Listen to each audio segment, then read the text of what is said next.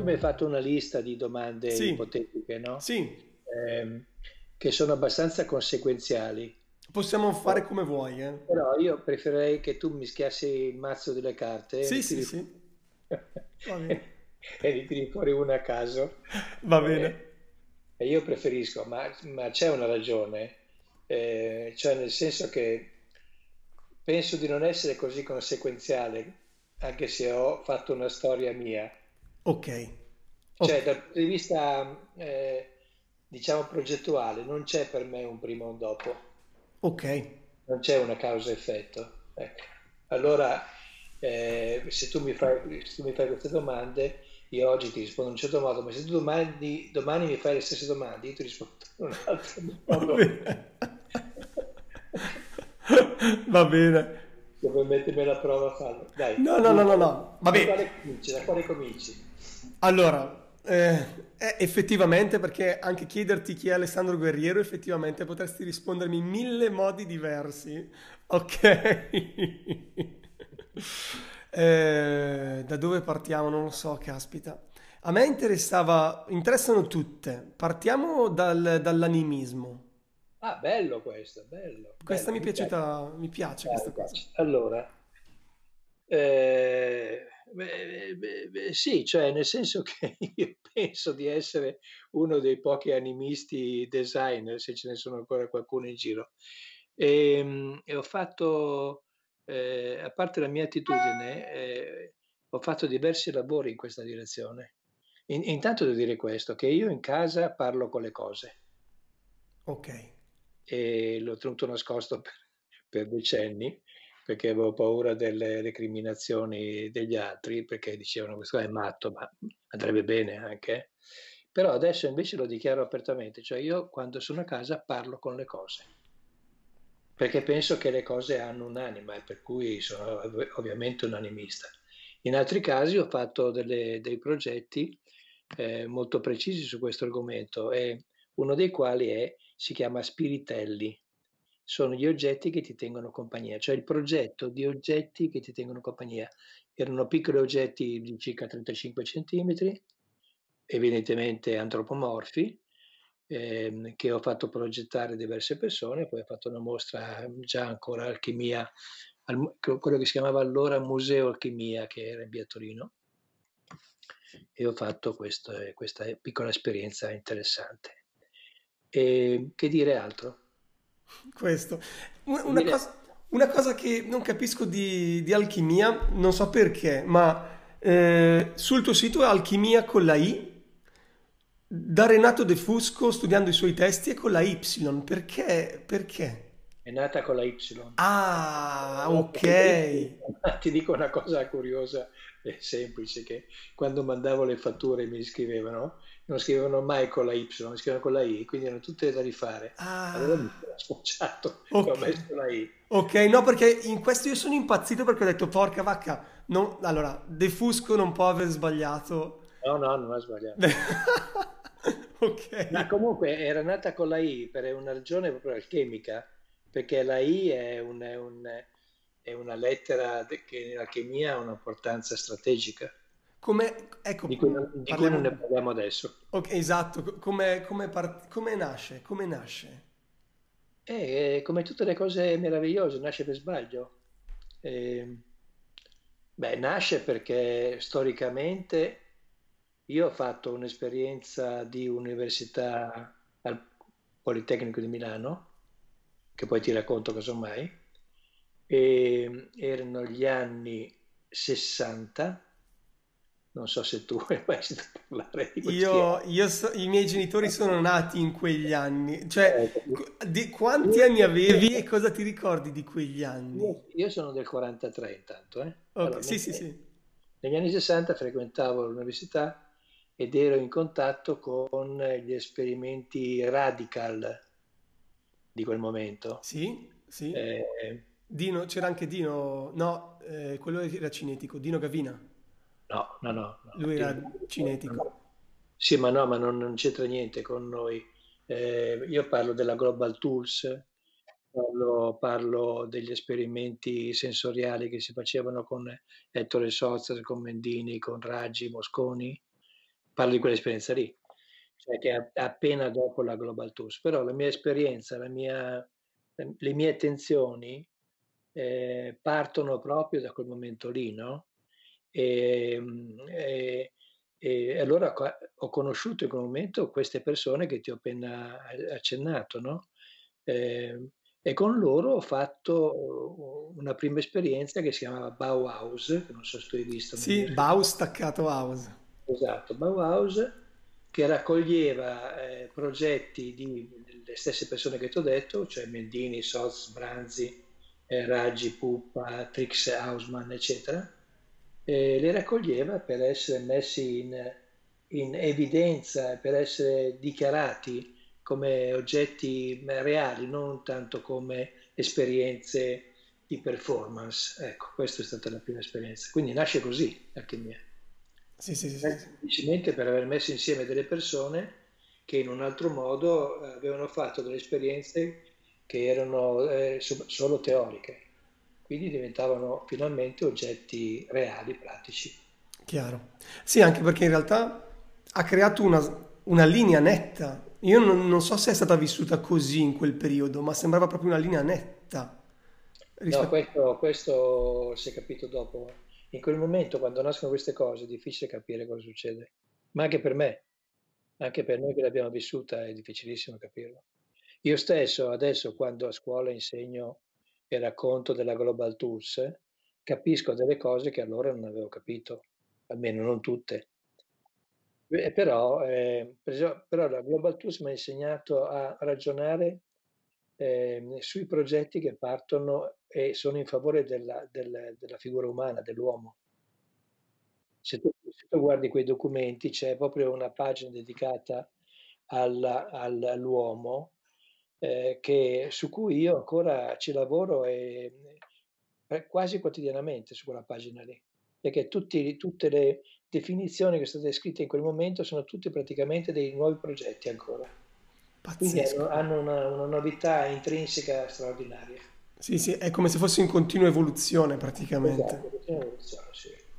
E allora diciamo che tutta la mia attività eh, Ehm, delle cose che ho fatto da solo piuttosto che con altri, è nata lì ma è ruotata intorno veramente alla problematica della, dei radicals.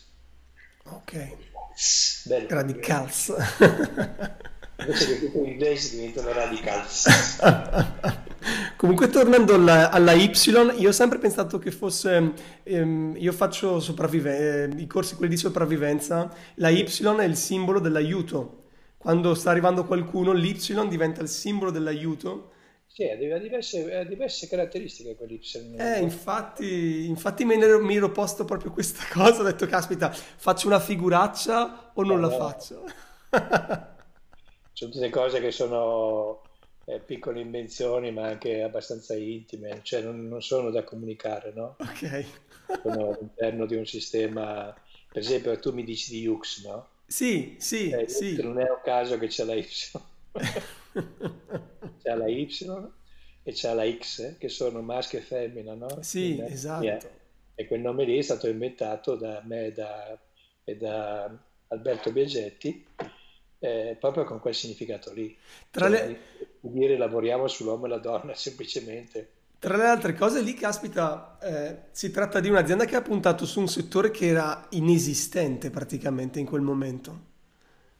Cioè, cosa vuol dire? E Yux eh, puntò sul vendere abiti a distanza ed era sì, sì, sì, impossibile certo, quando è nato praticamente. E voi come, come è nato il progetto di Pseudo Abiti? Ma lì è nato perché il, il, il l'allora direttore, l'allora inventore di questa situazione qua, Marchetti, Federico Marchetti, amico di Alberto Biagetti, io lavoravo nello studio di Biagetti, avevo uno studio che si chiamava Radiosity, che non è Radio City, è Radiosity, vuol dire radiosità, radiosità. vuol dire illuminazione, vuol dire tutte queste cose qua. E ehm, ci aveva detto appunto che c'era questa possibilità di lavorare come, come in e-commerce e ci ha chiesto appunto di creargli il primo sito e di capire qual era la comunicazione possibile. La comunicazione è stata quella di fare queste, questi progetti diciamo di pseudo fashion con delle donne co- completamente disegnate, cioè non sono assolutamente vere, tutto in 3D. Pazzesco, pazzesco, pazzesco. E in che anno questo? Oddio, tu mi, quando mi chiedi gli anni mi metti sempre in crisi. Eh, Più di vent'anni fa, vent'anni fa circa. circa, sì. E mia. lavorato per tre anni, facendo ogni mese, diciamo, una copertina nuova, una, una ragazza con un vestito nuovo. E, è stato abbastanza interessante perché in un certo senso è il progetto dopo quello che ha fatto Schlemmer, Ah, Eh, anche perché noi non è che, cioè io non faccio moda, non non so neanche cosa sia, sì, sì, sì, sì. però mi interessa, mi interessa eh, eh, come dicevo prima, mi interessa il rapporto eh, eh, abito oppure stoffa oppure materiale col corpo, cioè mi interessa il corpo. Sì. E, e allora quella è stata un'esperienza abbastanza interessante, abbastanza tecnicamente anche affascinante. Anche perché, esatto, come hai detto tu, non, non ti interessi di moda, però venivi da un altro mondo e magari hai una visione diversa rispetto a quello che, a chi ci, ci lavora dentro quotidianamente. Sì, sì, certo. Però vedi, ehm, ritorno spesso su questa cosa dell'uovo. Per esempio, ho fatto anche un'altra mostra, sempre per Yux, intitolata Dressing Ourself, che è stata presentata alla Triennale. Io ho chiesto a 30 persone di farsi l'abito autoritratto.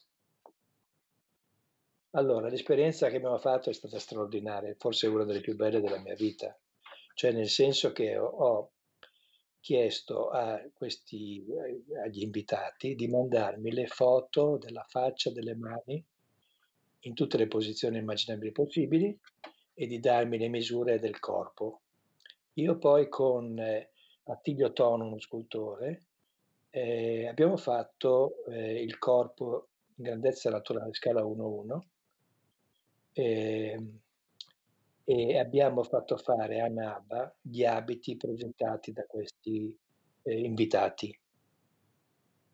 E devo dire che, sta- che è abbastanza impressionante questa cosa. Tu guardi, c'è il sito eh, Dressing Ourselves e tu vedi che dice sforzasi davvero, Bendini davvero, è abbastanza impressionante. Ma come, come- come lavoro è impressionante, cioè eh, non è un lavoro che tu alzi la mattina e dici oggi faccio questa- questo movimento e poi lo comunico, che è importante questo. Eh, questo è un lavoro che è durato praticamente più di un anno. Pazzesco, pazzesco, pazzesco. Bello, bello, bella possibilità. Caspita. No, anche perché poi, esatto, ti avranno dato carta bianca praticamente per fare una cosa del genere. Sì, no, questo l'abbiamo proposto noi a, a Yuxe, Yuxe ha detto ok, e l'abbiamo fatto, presentato la triennale, è stato bellissimo. No, mi dispiace che forse ti, eh, avrei dovuto magari farti vedere o tu se riesci a...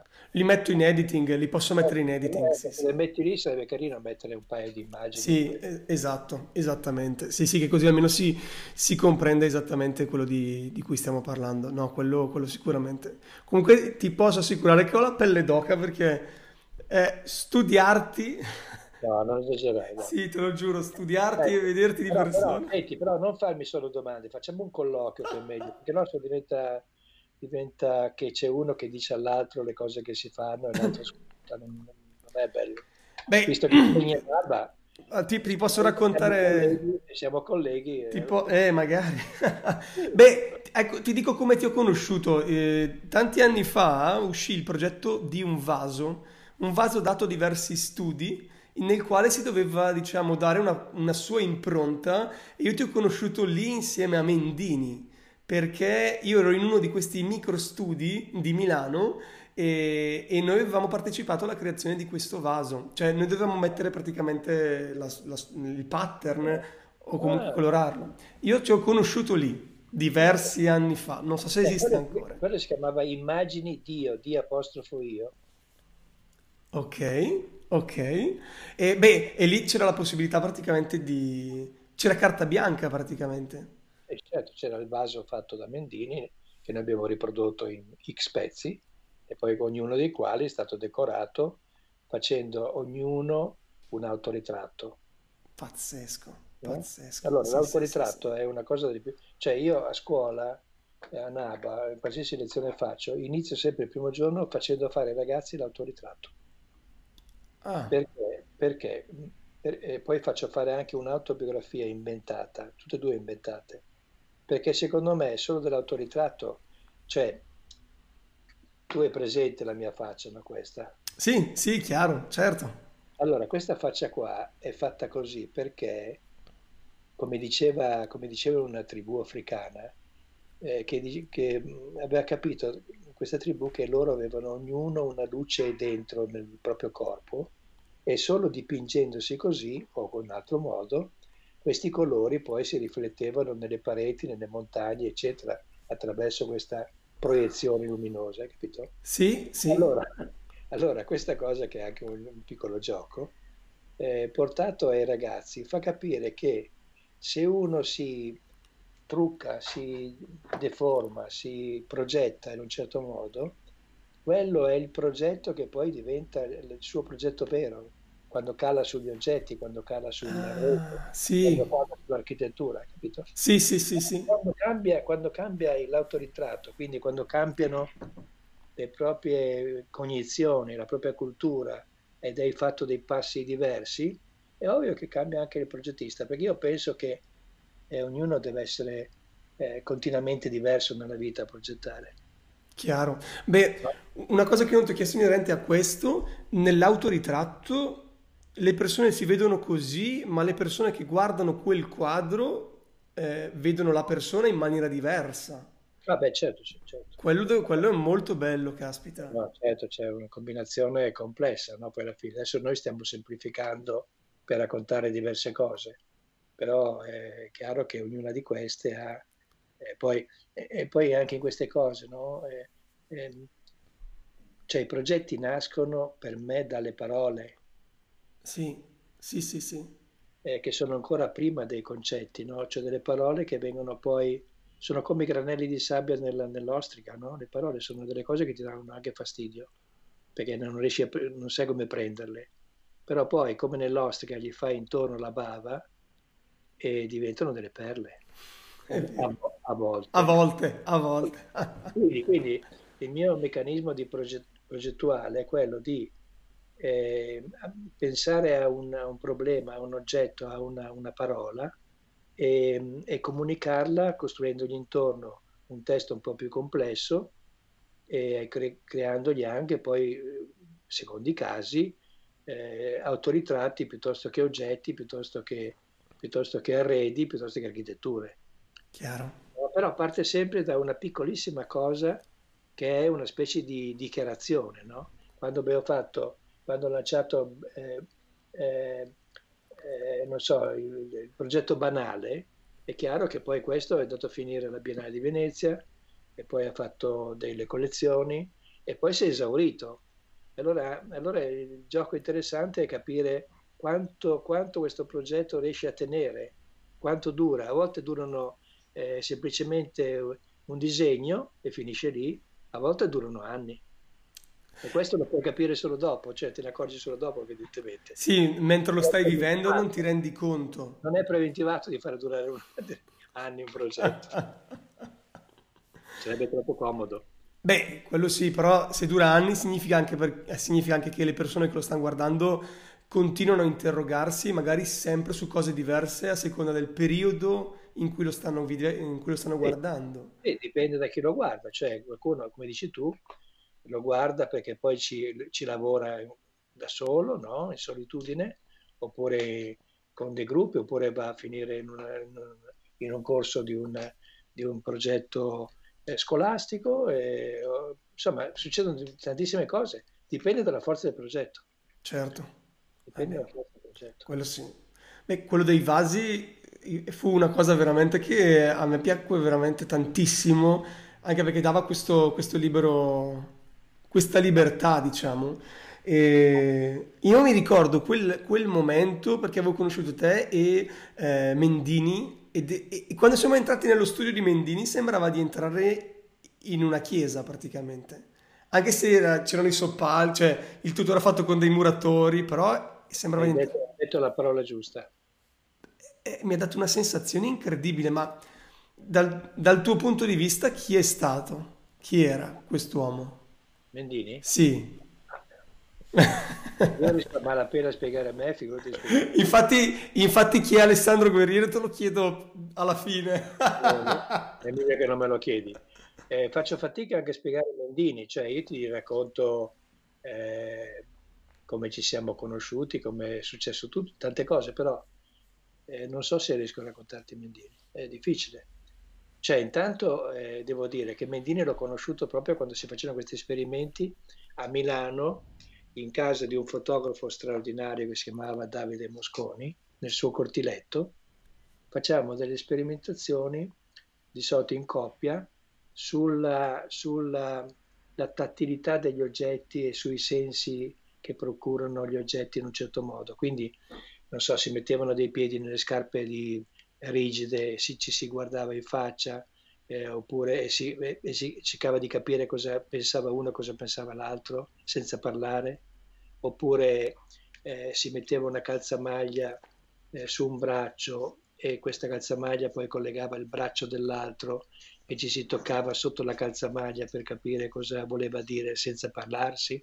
È un'esperienza straordinaria questa. Io ti mando poi delle immagini eh, molto interessanti, che sarebbe anche interessante riprendere oggi. Perché, almeno riprendere oggi se uno ha voglia di dire perché non ricominciamo da capo? Beh, quello sì. Io una, uno vuole dire questo. una cosa, una cosa che ha fatto qualche anno fa la Coca-Cola e mi sei venuto in mente subito tu è stato mettere alle persone un esperimento, mettere alle persone un collare, quello vittoriano, in maniera tale che le persone non riuscissero a guardarsi il telefono e fossero costrette a guardarsi in faccia. Infatti mi sei venuto in mente subito tu ho detto. Sembra, sembra una cosa di sembra una cosa del genere. Eh, niente, allora in quell'esperienza lì ho conosciuto Mendino, ho conosciuto tutti, no? E sono gli, gli stessi che ho portato avanti per anni. Alcuni non ci sono più, ma ho sempre lavorato con loro. E Mendini però è stato privilegiato, tra virgolette, perché è, è- stato mio socio per una decina di anni in alchimia. Cioè noi abbiamo fatto tantissime cose insieme, no? Ma la cosa che ti posso dire è che eh, quello che faceva lui e quello che facevo io, o noi insomma insieme, ehm, avevano una logica particolare. Poi eh, quando usciva un, un testo, un prodotto, non si capiva, non si è mai capito, non si capiva, ancora oggi non capisco cosa ha fatto uno, cosa ha fatto l'altro, perché non era questo il nostro obiettivo. Sì, Era, un- era un obiettivo di costruzione multipla, in senso di, una- di una- di un gruppo che lavorava in orizzontale, non in verticale, non che c'è un capo e poi ci sono gli altri. Ero- eravamo tutti allo stesso livello, dalla segretaria a quello che tirava le righe. Ma il discorso che noi avevamo intessuto era analogo alla progettazione di un oggetto. Un oggetto, cosa succede in un oggetto? Uno fa un piccolo disegno, poi lo passa al suo collega che lo, lo mette in una scala, eh, diciamo, comprensibile, che lo passa a un altro che gli mette dentro dei materiali, dà delle misure e lo fa un po' meglio come disegno, che lo passa all'altro che gli mette i materiali, che lo passa all'altro, eccetera, eccetera, che gli mette i colori, fino a che arriva fuori un, un oggetto che ha un senso, diciamo, no? Così. Allora, in questa sequenza noi abbiamo lavorato tantissimo, ma ci siamo sempre detti chi è il progettista, chi è quello vero che ha determinato sul serio l'oggetto nella sua in piena integrità, nella sua vera realtà, chi è? Non c'è nessuno. Ed è questo è stato fatto proprio come sistema. ah, ok. ok? Ok, sì, Allora, allora, e su questo noi abbiamo praticamente che è alchimia? Alchimia è questo, una situazione in cui eh, si è lavorati come se avessimo ripreso il cadavere squisi- squisito dei surrealisti e uno dopo l'altro eh, rielabora continuamente eh, in un concetto di tempo che ritorna continuamente e rifà continuamente le cose in un modo completamente diverso perché le persone forse sono diverse, ma questo è il, il riassunto di alchimia. Non ha voluto essere nient'altro che questo. sì, sì, sì, sì, chiaro, chiaro, chiaro. Bellissimo, bellissimo veramente. E, ok, in questo pochi anni dopo è nato quello che si chiama design pittorico Sì, e rappresentava che cosa in quel momento? Eh, proprio quello, eh, giusto perché mm, ti ho appena raccontato di come si svolge il, il disegno all'interno di uno studio, no? Mhm, sì, L'esempio storico è la stessa cosa, cioè noi non siamo artisti, non siamo mai stati artisti, non vogliamo essere artisti, non vogliamo che ci si definiscono artisti. Quindi quando noi ci mettiamo in una situazione nuova di progetto, eh, come per esempio capire come fare una pittura diversa, la facciamo da designer, ok. no? Quindi noi facciamo la stessa cosa che abbiamo fatto con i mobili. Cosa abbiamo fatto? Allora, tanto c'è, il- c'è l'ipotesi progettuale, come inizia un progetto di, di, eh, immagini, immagini astratte intendo, beh, eh, può essere che tu ti schiacci le palpebre degli occhi, vedi dei segni e questi segni ne metti in, belle- in bello, no? Ok, Oppure, oppure telefoni alla fidanzata e quando telefoni alla fidanzata fai degli scarabocchi, poi ne isoli un pezzettino e dici, ah che carino questo disegno qua, perché non lo ingrandisco e vedo cosa viene fuori. Allora, con, con questi sistemi molto semplici e molto popolari, che possono fare veramente tutti, eh, si innesta la sequenza della progettualità, cioè allora mi schiaccio gli occhi, viene un piccolo, vengono fuori questi piccoli scarabocchi, sì, ne prendo uno, lo do qua di fianco a Giovanni che è capace di ingrandirlo col computer e di, e di togliere quelle cose che sono non pulite, lo mette un po' in ordine, poi lo dà a Carlo o Carla che gli mette il colore e poi, e poi il tutto, insomma, quando finisce la sua sequenza di personaggi che elaborano continuamente questo piccolo schizzo documinato, viene fuori una tavola 50 x 70 su shoulder. porca vacca. Ok? Sì, Allora, io ho fatto una cosa che si è chiamata magazzino stilematico, cioè ho messo lì 10 persone per mesi a fare continuamente disegni i più svariati, i più impensabili, i più, tutti, tutti però geometrici. Ok? Questo magazzino, che era tutto in una stanza, io ce l'ho ancora, eh, ho 300 disegni così, caspita. 50-70. Cosa succede? Che quando noi pigliamo, pigliamo un oggetto qualsiasi da, da rielaborare, noi gli mettiamo quel vestito. Quello è il vestito di quell'oggetto lì, perché noi pensiamo che dal punto di vista strutturale la comunicazione è molto complessa tra le persone. Dal punto di vista della immagine, della sua decorazione, la comunicazione è velocissima.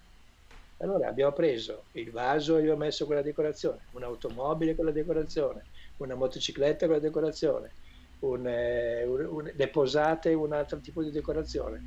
E quindi la decorazione si applica, no? Sugli Si oggetti. applica sugli oggetti. Questa è stata una, un'operazione che è durata anni, Caspita, cioè pazzesco. fino, fino al 92 è durata. Sì, sì, sì, sì, sì. E in questo modo la- la- le persone hanno anche modo di vedere lo stesso oggetto in modi diversi. Esatto. Cioè, ti, ti confesso una cosa, io sono daltonico e No, quindi la percezione del colore nel mio caso è davvero alterata. Cioè, tra il verde e il marrone o il rosso, peccato. io vado, io impazzisco. E, e ho avuto una persona che tu conosci come docente, che poi è diventata una mia collega, che è Olga Salvoni. Ah, beh, pensa, E. O- e Olga mi disse una cosa mentre studiavo, eh, mentre un suo studente mi disse, guarda, ehm, non, non vederla come un difetto, perché è un modo diverso di vedere il mondo, quindi tu lo puoi interpretare nel tuo mondo. E questa cosa me l'ha detta tipo dieci anni fa e mi è rimasta ancora impressa. E se si sta ascoltando quando la registrazione, ciao Olga.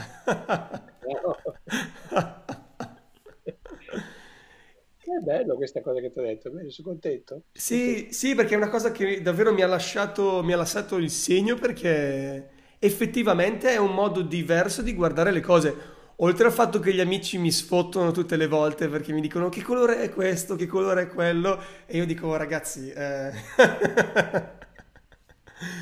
però è un modo diverso di guardare il colore. Infatti, anche guardo- quando mol- guardo molti dei vostri oggetti, li interpreto nel mio modo, ma perché Eh, effettivamente per forza, per forza. è un modo mio di guardare lo, lo stesso oggetto e magari è diverso dalla realtà. per forza, è vero, sì, sì, certo. Quello È, è... è una tua storia completamente nuova, è personale.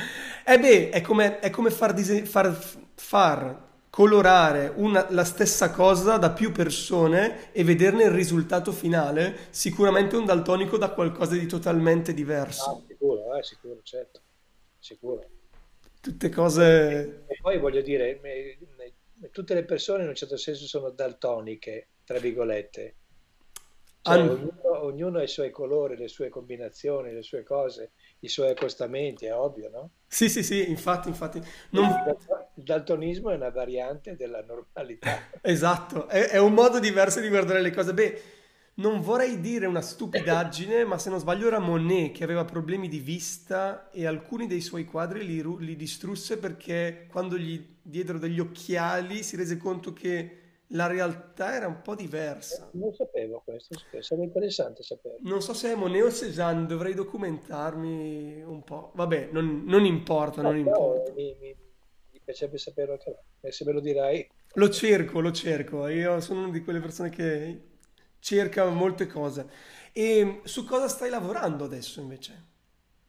tu qui sto lavorando, cioè io ho anche una storia parallela alla mia, che è come, come se fossi Jekyll e Hyde, con la differenza che invece di essere giorno e notte, sai che usciva di notte, eccetera, io mentre facevo i lavori, quelli che tu conosci, ho lavorato 12 anni in carcere Porca vacca. e adesso ne sto facendo altri 6 in cui ho avuto anche contatti con la Sorbonne, altri 6 con, diciamo, i malati di varia natura, dai- dagli anoressici ai matti, ai dislessici, eccetera, qua a Sacra Famiglia, che è questo posto, questa specie di piccola città nella città, che accoglie, accoglie tutti questi personaggi e ha dei laboratori. E cosa sto facendo adesso? Eh, in- proprio in questo momento sto facendo due cose curiose sul sociale, cioè intanto devo dirti che a parte la mia doppia identità, io adesso lavoro o dedico mh, gran parte, una bella percentuale del mio tempo ai progetti gratuiti Ok. e, e sto cercando di comunicare questa cosa a tutti, cioè mi piacerebbe che tutto il mondo, perché forse diventa un mondo diverso, ehm, facesse la stessa cosa, cioè desse almeno il 10% della propria intelligenza, del proprio lavoro al sociale. Sì, per quantomeno rendersi conto che la vita che stiamo vivendo è un regalo e non è... Sì, ma no, proprio aiutare effettivamente con quello che sappiamo fare il mondo che ci circonda, quello fragile. Ok? Sì. Allora, ehm, qui in Sacra Famiglia, eh, che ci sono questi laboratori dove fa- c'è una falegnameria semplice, c'è un, eh, c'è un, un laboratorio di ceramica, poi fanno delle cose anche in stoffa, e fanno anche delle cose tagliuzzando eh, le bottiglie di plastica e materiali un po' riciclabili. E in un certo senso eh, ogni, ogni tot di tempo, che è molto relativo il tempo lì, perché è molto lento, no, di lavorazione, come tu puoi ben immaginare, riesco a fare dei progetti straordinari che forse non sono mai riuscito a fare in vita mia. Allora, questi progetti si basano su due ragionamenti che poi se vuoi ti mando. Uno che ho fatto una specie di manifesto, diciamo, che si chiama fragilismo, e, che, che vuol dire, poi in soldoni è una cosa molto semplice, che allora le cose che si fanno sono, sono straordinarie quando dimostrano che hanno dei difetti, questi oggetti. Cioè il difetto diventa la forza dell'oggetto.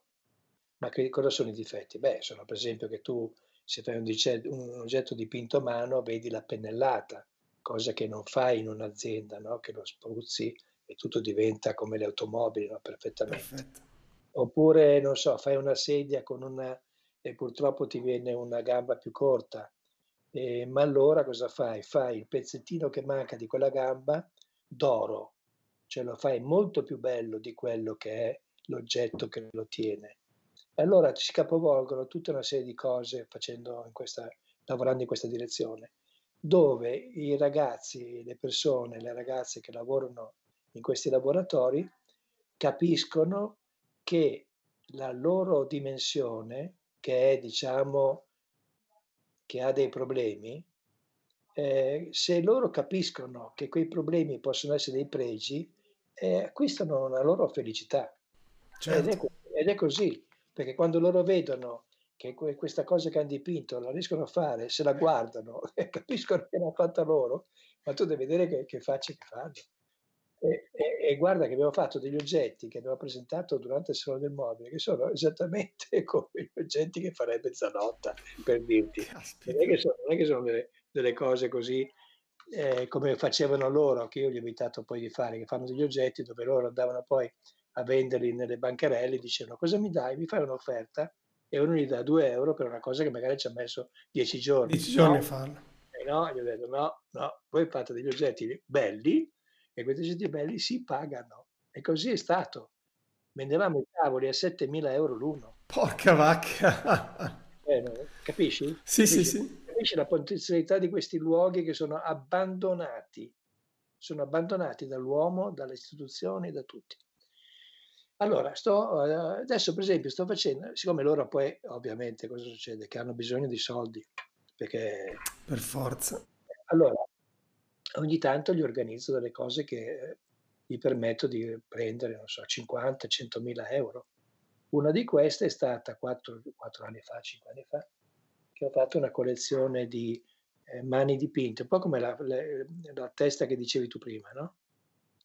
Allora ho chiesto a Paladino di farmi il disegno di una mano, che io ho portato poi all'interno del laboratorio di ceramica, l'ho portato a 50 cm, una mano alta a 50 cm, e l'ho data a 50 artisti o designer che me l'hanno dipinta a mano, poi me l'hanno restituita, poi ho fatto un'asta e insomma loro hanno incassato 50.000 euro. Caspita. Allora adesso, questo è passato 5 anni fa, adesso me l'hanno chiesto ancora, metto, dacci una mano per trovare degli altri soldi e sto facendo la stessa cosa che si chiama Siamo Fiori. Allora sto chiedendo sempre in giro a amici, conoscenti, persone straordinarie di farmi un bouquet di fiori, 10 fiori, fatto da loro. Sì, per, per vederne il risultato. Sì, sì, loro mi danno i disegni e i laboratori fanno, eseguono il disegno che mi hanno dato in legno, ceramica, metallo, insomma quello che deve essere. E ho appena iniziato. Ah, ok. Ok, ok, ok. Le, eh, artisti in questo momento sconosciuti, designer, artisti, dici nel senso No, no, no, sono super conosciuti. No, cioè... no, no, nel senso, eh, quando vengono presentati non viene presentato il nome, viene detto dopo, oppure viene presentato no, con... Ci sarà forse un grande tavolone con questi mazzi tutti in fila, 40 mazzi in fila, dove ognuno ha il suo nome. Ah, ok, ok, ok, ok. E invece io so che stai facendo anche un progetto che si chiama Pane Quotidiano. Eh, questa è l'altra realtà di qua, non so se lo conosci tu il Pane Quotidiano. L'ho, l'ho sen- ne ho sentito eh, parlare è un luogo dove ogni giorno mille circa mille persone si mettono in fila e gli viene data una sporta della spesa. Cioè gli viene dato un borsone con dentro frutta, eh, pasta, yogurt, insomma quello che, quello che quel giorno può essere dato. E anche con loro eh, ogni tanto mi, mi, devo industriare per fargli capire come ragranare dei soldi.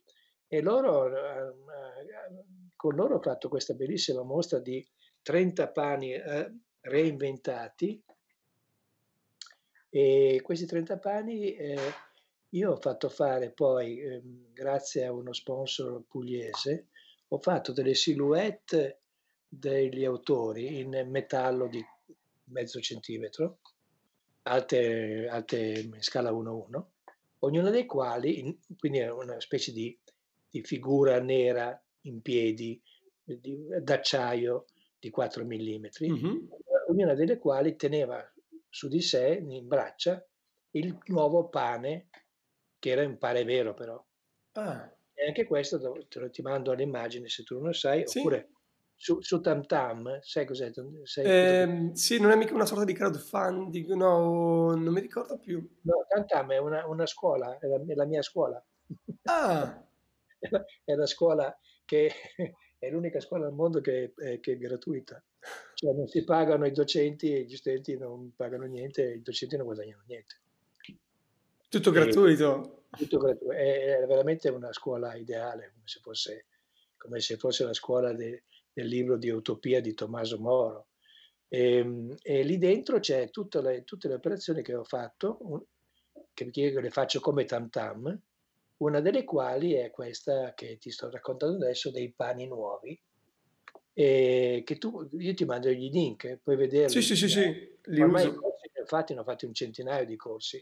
E tutte queste cose, tranne quest'ultima dei fiori che devo ancora cominciarla, sono tutte documentate su questa scuola Tantam, che se tu avessi voglia di diventare docente io sarei felice. Va bene, ma si può fare come? Bisogna venire fisicamente lì? No, no, no, ognuno a casa sua. Ah, beh. Ma, ma, da sempre, non perché c'è il cosa sempre. Se si può fare io vengo, eh, vengo eh, volentieri a insegnare. Allora, anche la scuola ha un suo, ha un suo manifesto, una sua dichiarazione, no? Che è questa. E a parte raccontare diverse cose, insomma, insomma non c'è differenza tra docente e studente.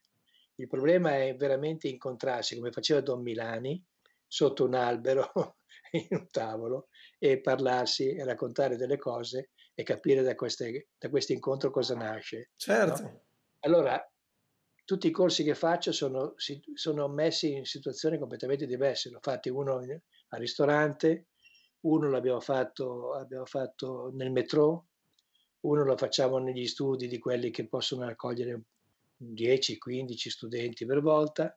Insomma, ogni volta viene inventata una situazione, un luogo particolare. Bellissimo. E hanno durate diverse.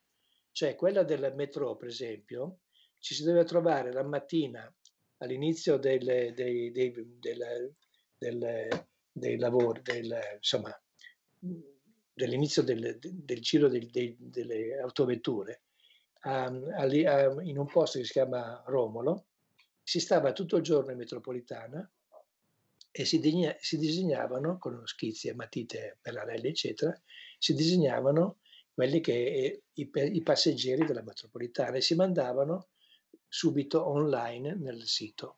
Bellissimo. Questo è stato un corso che è durato una notte, è cominciato la notte perché la mattina è, è cominciato la notte e finito il giorno, il giorno stesso, usato il giorno. Un altro corso che è stato, che si chiamava abiti da lavoro, è durato un anno e mezzo. Porca vacca! Ecco, allora non c'è, non c'è una regola del, di comunicazione, non c'è una regola di tempo, non c'è nessuna regola, però tutti questi corsi sono stati fatti gratuiti, anche, anche i vestiti che abbiamo fatto, abbiamo trovato gli sponsor, abbiamo trovato chi ci regalava le stoffe, insomma, trovi poi che c'è un mondo fuori che è disponibile, che ti aiuta, che tu non sai che esiste, ma esiste. Sì, sì, sì, sì, sì, bellissimo. Beh, come si fa a fare domanda? No, non devi fare domanda, tu devi dire io voglio fare una cosa che si chiama così. C'è ah. un titolo e c'è una piccola spiegazione sì? e, e c'è come, come, vuoi, come vuoi comportarti nel portarla avanti. Poi purtroppo devi fare tutto tu, nessuno ti aiuta. Certo, certo. Hai una pagina tua su Facebook uh-huh. Che avrà il tuo titolo e tu in questa pagina fai il diario di cosa succede. Ah, bellissimo, bellissimo, bellissimo. Ne possiamo parlare poi meglio in dettaglio. Sì, sì, sì, sì assolutamente. Però, ti posso mandare documentazione di quello che c'è, c'è stato. Volentieri, volentieri, sì, no, no, lo faccio volentieri, questa è una cosa molto interessante, molto.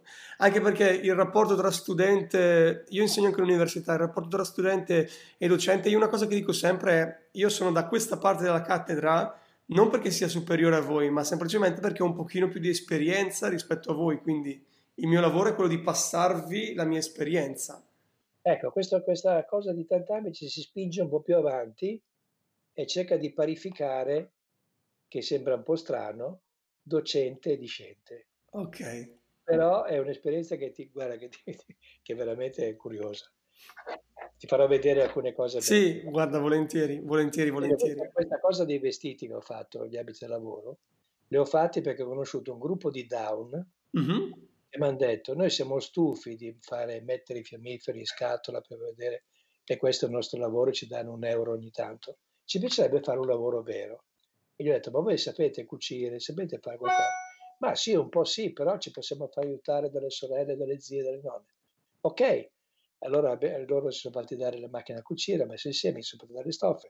È arrivato un disegno, non so, da Miyake e loro hanno fatto l'abito di Miyake. Ah, pazzesco. Capito? Sì, Capito? Loro si sono trovati improvvisamente come se fossero la sartoria di- più importante di eh, in quel posto lì era vicino a Firenze.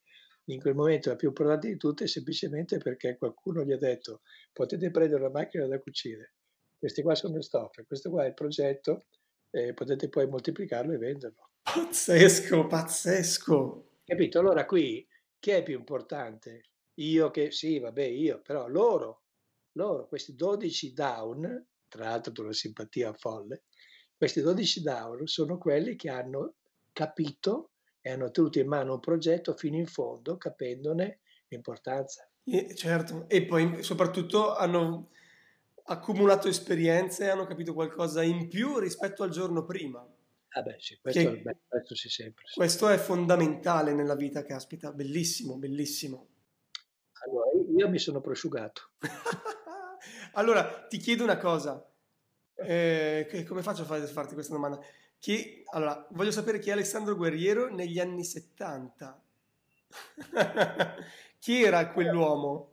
Eh, to- negli anni 70, negli anni 70 avevo appena finito di fare Casino nel 68. Esatto, esatto. e con conseguenze anche un po' particolari, cioè tipo galere per un giorno, eccetera. No, come E, mai sei finito in galera per un giorno? eh, perché c'erano manifestazioni in piazza, mi hanno, mi hanno preso un giorno in piazza del Duomo Caspita. e stavo sgonfiando le, le- le ruote delle camionette, perché così non potevano poi caricarci e andare in caserma.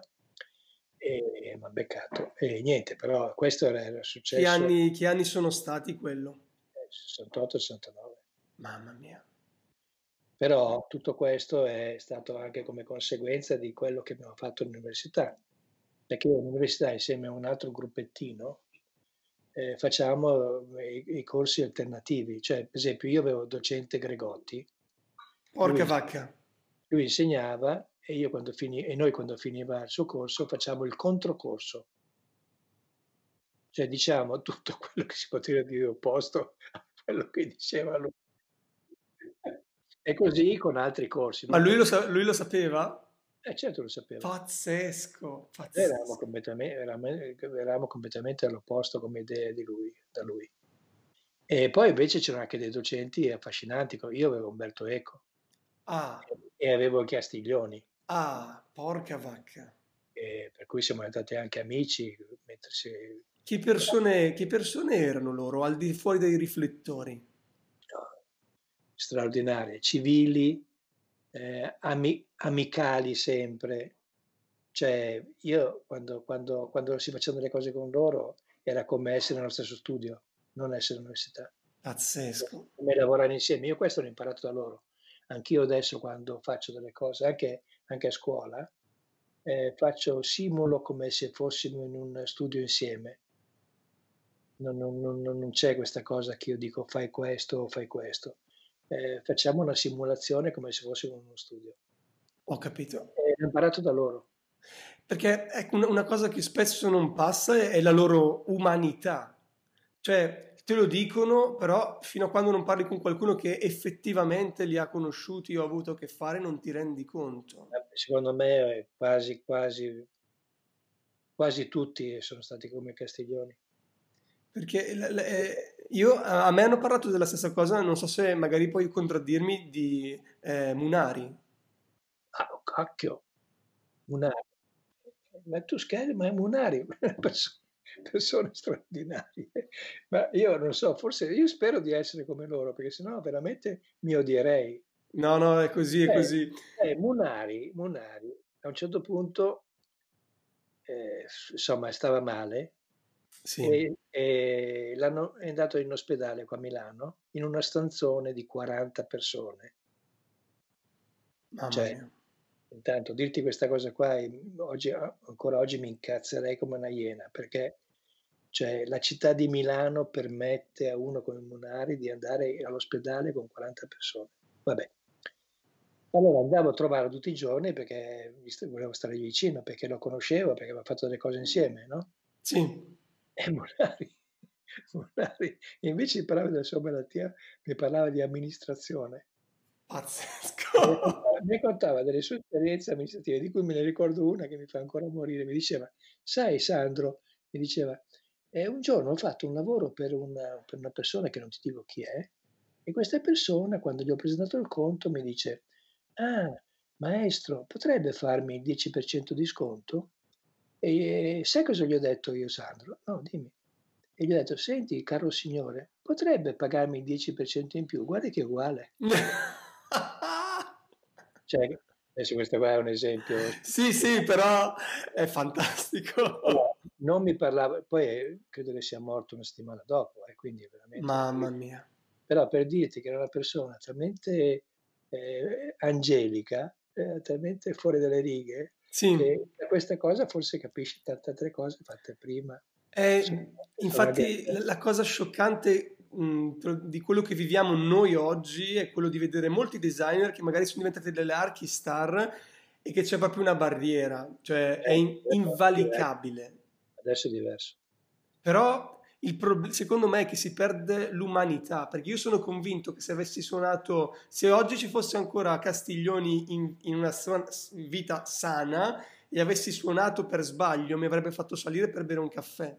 Ah, sicuro? Cioè... No, ma era così. Io quando telefonavo a Castiglioni dicevo guarda che ti vengo a trovare dopo che, dopo che è finito la, la, la, il mio corso in, in Politecnico lui mi dice, ti aspetto, vieni qua, che ti devo far vedere una cosa. Tu andavi lì e fa, togliti le scarpe. Perché? Eh, guarda, e mi metteva sopra queste cose che eh, registrano come metti i piedi su una lastra, non so come si chiamano più, con la luce sotto. Ah, sì, sì. E sì, lui era, quel momento lì era fissato. Allora, allora, voleva che tutti gli amici andassero lì a mettere i piedi nudi sopra lì perché faceva l'elenco di quelli che avevano i piedi storti. No! no. Cioè, capisci che... Ma era un modo, anche io adesso uso questi modi. Cioè, io perché invito le persone a fare i progetti? Perché sì, è vero che gli chiedo un progetto, però è anche un modo per dire come stai, cosa facciamo, che cosa pensi, sì. Eh, sentiamo, se no non ci si sente mai, non si sente più. Eh sì, eh, purtroppo i, i, social network e la comunicazione ci hanno reso soli, invece di unirci. No, non ci ha reso soli, ci ha reso eh, diffidenti rispetto a questo. Guarda che noi stiamo parlando io e te, potrebbe essere fatto con tutti. Quello sì, ma questo è, un, è un, mod- è un metodo più intelligente no, di utilizzare. Ma guarda che non è, non è, il mezzo che è sbagliato, siamo noi che in questo momento siamo sbagliati. Perché se avessi avuto questo mezzo qua quando c'era Munari, io tutto il giorno attaccato lui, ho attaccato Sozas o un'altra persona, cosa che facevo al telefono. Ma adesso, nonostante questo strumento, le persone sono diverse e questo è il problema, secondo me. Eccomi, finito. Però aspetta, tu mi hai parlato di... No, mi, hai par- mi, hai parlato di persone, sono, sono scioccato. Allora, io da questa intervista so che io ti scrivo di sicuro per Tam Tam perché qualcosa lo voglio fare, di fisso. E, no, tantissime. Io ti devo chiedere un miliardo di cose, porca eh, ne facciamo un'altra volta. Lo dai. facciamo un'altra volta, lo facciamo un'altra dai, volta. Pazienza, dai. No, ultima cosa, come stai? Che no, è, è, visto che questa intervista è tutta sballata. Secondo te, secondo te come sto? Secondo me stai da Dio. Eh, un'altra hanno 80 anni e vediamo cosa eh, infa- Cioè, nel senso, io vedo questo spirito super carico, super attivo. Sì, sì beh, non so se super, però... No, no, no, si vede, si vede. si vede. si vede, si vede, si vede. Beh, e cosa, dai, ultimissima, poi veramente ti lascio. No. Design, no, cosa, il futuro, parlami del futuro. Il futuro non esiste, esistono i futuri. I futuri. Esiste il tuo, esiste il mio, esiste quello del mio vicino di casa e ognuno costruisce il proprio futuro, perché noi siamo eh, soggetti molto complessi, molto complessi e non ci piace che ci sia solamente un futuro. Forse ci sarà un futuro che ci domina tutti, ma non è quello che noi adotteremo per portare avanti i nostri progetti. Certo. Mamma mia. No, no, va bene. Allora, mi devi mandare un po' di fotografie, io poi faccio tutto l'editing e poi io, io, ti scrivo, adesso mi documento su TamTam e poi ti scrivo di sicuro, non sto scherzando. No, va bene, guarda, ti pigli parole. la registrazione qua, eh? C'è la registrazione, assolutamente. Il mondo, ti dico, guarda cosa mi ha raccontato lui. Guarda. Esatto, esatto. Per il momento, guarda, grazie mille eh, e poi okay. ci risentiamo. Ok? Grazie, grazie mille. Ciao Alessandro. ciao. ciao. ciao.